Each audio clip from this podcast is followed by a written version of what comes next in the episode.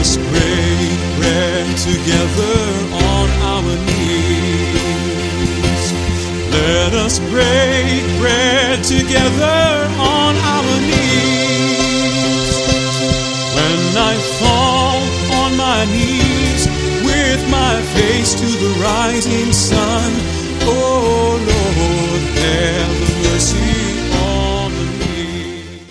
Welcome to Words of Inspiration with your host and teacher, Audley McLean. And now let's hear from Audley. Hello and greetings in the precious name of our risen Savior. We're drawing closer and closer to the season when we'll be thinking of Calvary and all our Savior did to pay the price that our sin demanded. Thinking of the cross. Thinking of the resurrection. And oh, I hope, thinking of His coming again. The last couple of days we touched on the imperative that we live our lives for the glory of God, that we recognize that people's bad behavior will out sometimes, and not be found comparing ourselves, but seeking simply to live for the glory of God. We took as a text a verse from Romans 14 which says, Each of us will give a personal account to God. And if you've been part of our audience for the last couple of days and you're getting tired of hearing that, I appeal to you. I beseech you. Don't get tired. Do something about it. Because it is a fact. We will have to give an account of how we spent the time, the resources, and the opportunities that God has given to us. So instead of complaining and comparing yourself with others, let's consecrate our service this day to the Lord. Interestingly, the context in which that verse was written had to do with God's people quarreling about how another behaved, fighting about a certain day or a certain kind of food, sort of being policed over other people's behavior.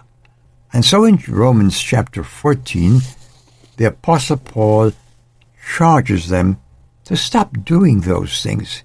Let the judgment be with God.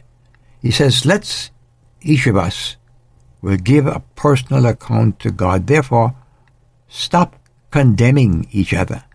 Decide instead to live in such a way that you will not cause another believer to stumble and fall. That's a high standard. That's a high bar. You know, the bars of public morality have fallen very low. The expectation of people who profess godliness seems to have hit the skids. You and I can draw the reins and go back to the book and seek to follow the one who lived sinlessly. He was God, but he promises to us an enabling power called the Holy Spirit to become victorious over the temptations that bug us down. And they do. If you're honest, if I'm honest, we do get bogged down.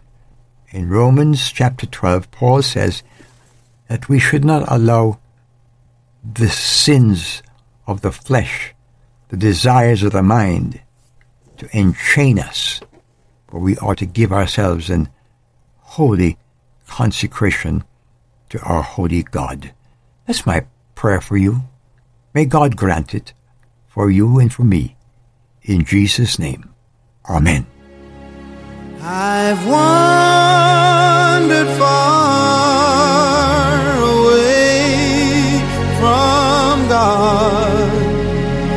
Now I'm coming home. Words of Inspiration with Audley McLean is a ministry of Harvest International. You may write to Audley at Harvest International, Post Office Box 6690, Ocala, Florida 34478.